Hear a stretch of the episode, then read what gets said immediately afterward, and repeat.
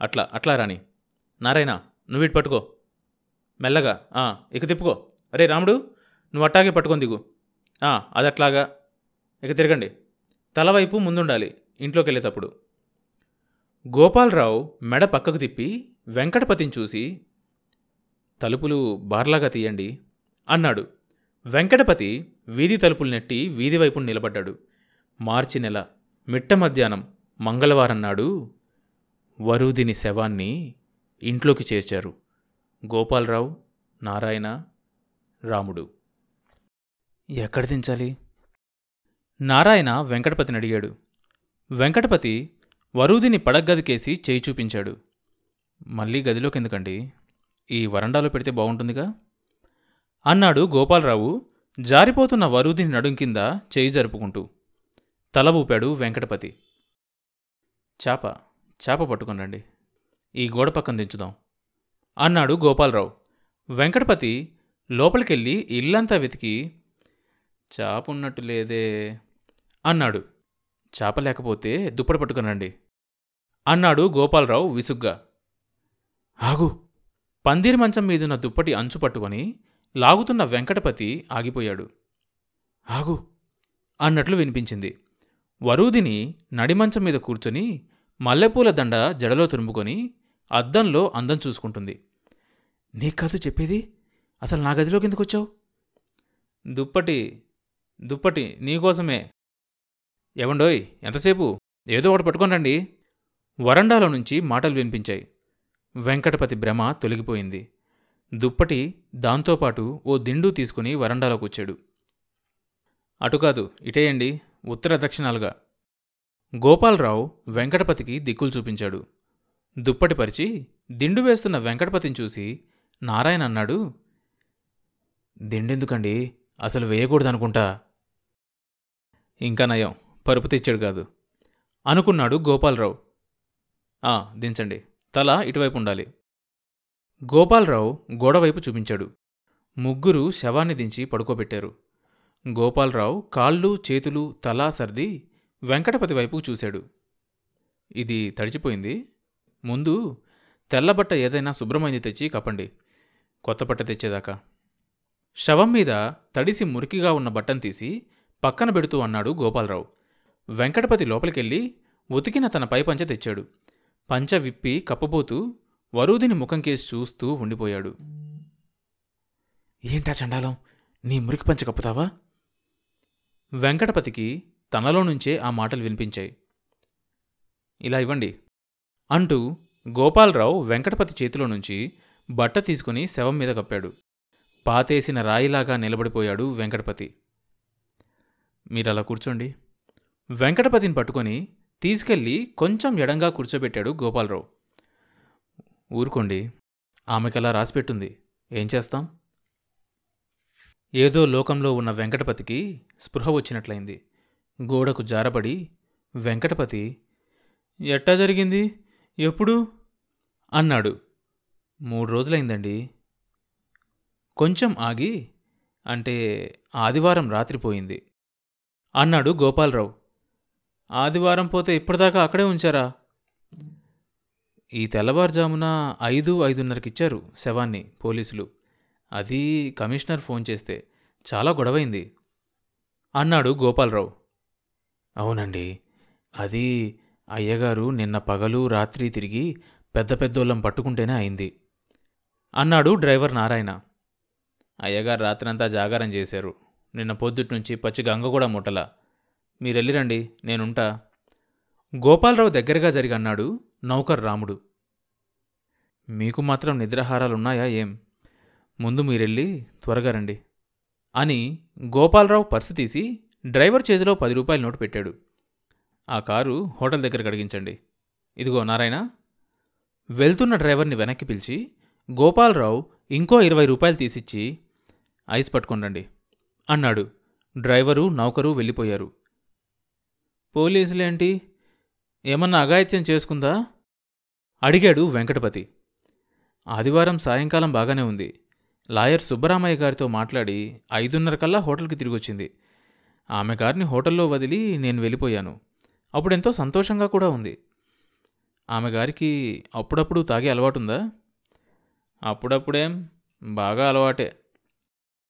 అదే ప్రాణం తీసింది. మా డ్రైవర్ నారాయణ లేడు. వాడి చేత ఫుల్ బాటిల్ తెప్పించుకుందంట ఆ సాయంకాలమే. వాడు నాకు తెల్లవారు చెప్పాడు. అలవాటేగా? తాగితేనే ప్రాణం పోతుందా? అనుమానాన్ని బయటపెట్టాడు వెంకటపతి. పోస్టుమార్టంలో అదే తేలింది. ఆ అట్టాగా. వెంకటపతికి అర్థం కాలేదని గ్రహించాడు గోపాలరావు. బాగా తాగడం వల్ల అది గుండె మీద పనిచేసి గుండె ఆగిపోయిందని శవపరీక్ష చేసిన డాక్టర్ రిపోర్ట్ ఇచ్చారు. ఆ రిపోర్టు బలం మీదే పోలీసులు మనకు శవాన్ని అప్పగించారు. అప్పటికీ ఎంతో ప్రయత్నం చేస్తే. తాగడం వల్లేం కాదులేండి. సాలోచనగా అన్నాడు వెంకటపతి. గోపాలరావు నొసలు చిట్లించుకుని వెంకటపతి కేసు చూశాడు. అసలు గుండె జబ్బు ఉంది. ఇది ఇప్పుడుది కాదు. చాలా కాలంగా ఉందే. అట్లా చెప్పండి. అసలే హార్ట్ కంప్లైంట్ ఉన్న మనిషి నిండు బాటిల్కి బాటిలే ఒక్కసారి తాగితే గుండె ఆగిపోక ఏమవుతుంది? తన చేతులారా ప్రాణం తీసుకుంది. పాపం. అని వరూదిని శవంకేసి నిట్టూర్పులు విడిచాడు గోపాలరావు. అసలు ఆ సినిమా హాలే దాని ప్రాణం తీసింది. దిగాలు పడిపోయాడు వెంకటపతి. ఏమైతే ఏంలేండి?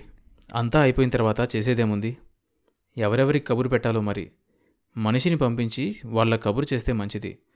దూరాభారంలో ఉన్నవాళ్ళు వచ్చేదాకా బాడీ ఉంచడం కష్టం. ముప్పై ఆరు గంటలు దాటింది. అప్పటికీ ఐసుగడ్డల్లో ఉంచబట్టి ఈ మాత్రం ఉంది. చూడండి ఇప్పటికే ఏమాత్రమో వాసన ప్రారంభమైంది. గోపాలరావు టైం చూసుకొని ఏరి వీళ్ళు ఇంకా రాలేదా? వస్తే పంపొచ్చు. దగ్గరలో ముఖ్యమైన వాళ్ళు ఎవరైనా ఉన్నారా? అడిగాడు. బాబు హైదరాబాద్లోనే ఉన్నాడుగా. మీకు తెలవదా? బాబు అక్కడే ఉన్నాడు. బాబు వెంకటపతి పైపంచ నోట్లో కుక్కుకొని తల వంచుకున్నాడు. వెంకటపతి తల వీపు గజగజ వణికిపోయాయి. కంఠంలో నుంచి వస్తున్న శబ్దం విని గోపాలరావు అన్నుబట్టిపోయాడు. ఇనపతెర ఊడి మీద పడిపోయినట్లయింది. శరీరం వణికి చెమటలు పట్టింది. కొడుకును తలుచుకొని తండ్రి కుమిలిపోతున్నాడు. గుండెలు చీల్చుకొని కడుపు కోసుకొని వస్తున్న దుఃఖాన్ని మళ్ళీ శరీరంలోనే ఇముడ్చుకోలేక అతని ప్రతి అణువు స్పందించిపోతోంది. పిల్లవాడు అక్కడే ఉన్నాడని తెలుసు కానీ పోలీసులు పోస్టుమార్టంతోనే సరిపోయింది. పసివాడు పాపం మీరు కూడా లేకుండా ఓదార్చడం మరొకరి వల్ల అవుతుందా? పైగా ఇంత దూరం తల్లి శవంతో పాటు తెల్లవారుజామున పసివాణ్ణి వేసుకొని రావడానికి నాకే మనస్కరించలేదు. మంచి పనే చేశారు. వచ్చి వాడేం చేస్తాడు? ఇంకా ఏముందని చూస్తాడు? వాడి చదువు ఆగమవడం తప్ప. పరీక్షలు కూడా అనుకుంటా? వెంకటపతి కనిగుంట్లలో నీళ్ళు నిలిచిపోయాయి. డ్రైవరు నౌకరు హోటల్లో తిని కారు కడిగించుకొని వచ్చారు అరెరే! ఎట్టాంటి ఇంట్లో పుట్టింది? ఎట్టాంటి లోగిట్లో కోడలై కాలు పెట్టింది. చివరకు హోటల్లో దిక్కులేని చావైందా వరుది నమ్మకు. ముక్కు మీద వేలేసుకున్నాడు కనకయ్య. అయ్యో నా బంగారు తల్లి పూలో పెరిగావు కదే తల్లి. బలరామయ్య నాన్నగారు భూమి మీద నడవనిచ్చారా? నీకు ఈ చావు రాసి పెట్టించాడా ఆ పాపిష్టి దేవుడు? నెత్తి బాదుకుంటూ గొల్లుమంది వంట మనిషి బుచ్చమ్మ. అమ్మగారు ఓ అమ్మగారు! పనిపిల్ల కమల వీధిలో నుంచే పెద్ద పెట్టున ఏడుస్తూ ఇంట్లోకొచ్చింది. మీ పేరేమన్నారు? గోపాలరావు గారేగా? ఎంత అన్యాయం జరిగిపోయిందండి. అమ్మాయి చనిపోయినప్పుడు బిడ్డ గాని భర్త గాని అయిన వాళ్ళెవ్వరూ దగ్గర లేరు కదా. కొడుకు అక్కడ ఉండి లేనివాడయ్యాడు. భర్త ఇక్కడ ఉండిపోయాడు ఎంత బాధపడిందో? అన్నాడు కనకయ్య కళ్ళు తుడుచుకుంటూ. కళ్ళజోడు తుడుచుకొని మళ్ళీ పెట్టుకున్నాడు. ఎవరుండి మాత్రం ఏం లాభం? నిద్రలో ఉన్న మనిషి నిద్రలోనే పోతే? ఆదివారం రాత్రి పోయిందన్నారు కదా. వెంకటపతి గారికి ఎందుకు కబురు చేయలేదండి? వెంకటపతి గారికి ఎందుకు కబురు చేయలేదండి? కాకితో కబురు చేసినా మేమొచ్చేవాళ్ళం కదండి. గోపాలరావు కేసి వంకరగా చూస్తూ అడిగాడు కనకయ్య. మళ్ళీ మొదలా వీడేవుడు?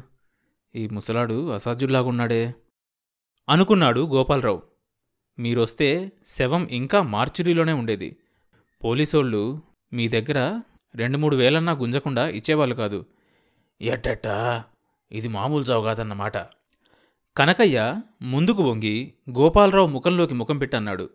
గోపాలరావు ముఖం ముడుచుకుపోయింది. Heart failure.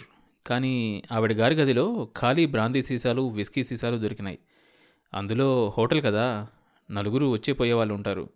హోటల్ వాళ్ళను కింద మీద పెట్టి కొంత గుంజినట్టున్నారు. మీరొస్తే మిమ్మల్ని మూడు చెరువులు నీళ్ళు తాగించేవాళ్ళు. నేను పైవాళ్ళం పట్టుకొని అవస్థపడితేనే ఇరవై నాలుగు గంటలు పట్టింది బయటపడ్డానికి.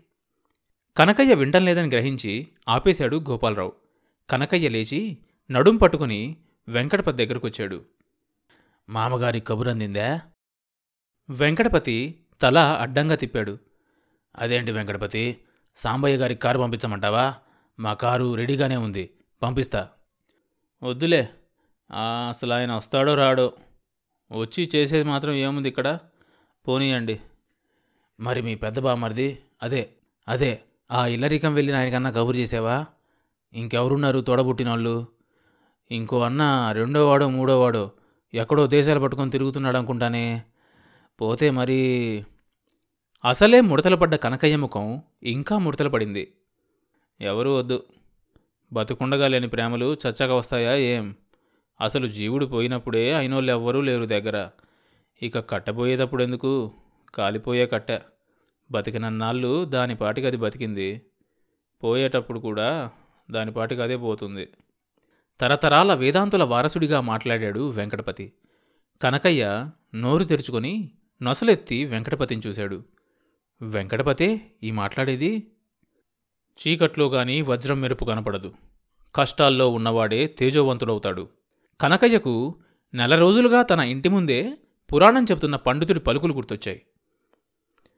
మరైతే ఇంకా ఆలస్యం ఎందుకు? అంత్యక్రియలకు ఏర్పాటు చేయిద్దాం. చీకటి పడేసరికి శవం శ్మశానానికి చేరాలి. ఏమండి గోపాలరావు గారు? అవునవును. రావాల్సిన వాళ్ళెవరూ లేరంటున్నారుగా. ఉన్నా లాభం లేదు. చూడండి అంత ఐస్ వేసామా ఇన్ని సాంబ్రాణి కడ్డీలు వెలిగించామా? అయినా వాసన కొడుతూనే ఉంది. రాత్రి కూడా ఉంచాల్సి వస్తే తెల్లవారి మనిషి దగ్గర నిలబడలేం. అన్నాడు గోపాలరావు. శివ శివ పసిమి బంగారం లాంటి ఒళ్ళు మల్లె మొగ్గ లాంటి పలువరస కలువ పువ్వుల్లా ఆ కళ్ళు ఆ నవ్వు ఆ వచ్చస్సు ఆ తెలివి ఆ చురుకు ఆ రాజసం ఆ హుందా. మళ్ళీ మనం చూడం. రాజైనా రానైనా మట్టిలో కలవాల్సిందేగా. మట్టిలో పుట్టాం. మట్టి మీద బతుకుతాం. మట్టిలో కలుస్తాం. ఏ మనుషులు? మట్టి మనుషులు. కనకయ్య కంఠం ఆర్ద్రమైంది. కళ్ళజోడు కిందగా కన్నీటి బొట్లు రాలి మట్టి మీద పడి మట్టిలో కలిసిపోయినాయి. తర్వాత భాగం వచ్చే ఎపిసోడ్లో వినొచ్చు. ఈ షో అన్ని మేజర్ పాడ్కాస్ట్ ప్లాట్ఫామ్స్లో వినొచ్చు. కొత్త ఎపిసోడ్ రిలీజ్ అయినప్పుడు మీకు తెలియడం కోసం సబ్స్క్రైబ్ చేసుకొని నోటిఫికేషన్ టర్న్ ఆన్ చేసుకోండి.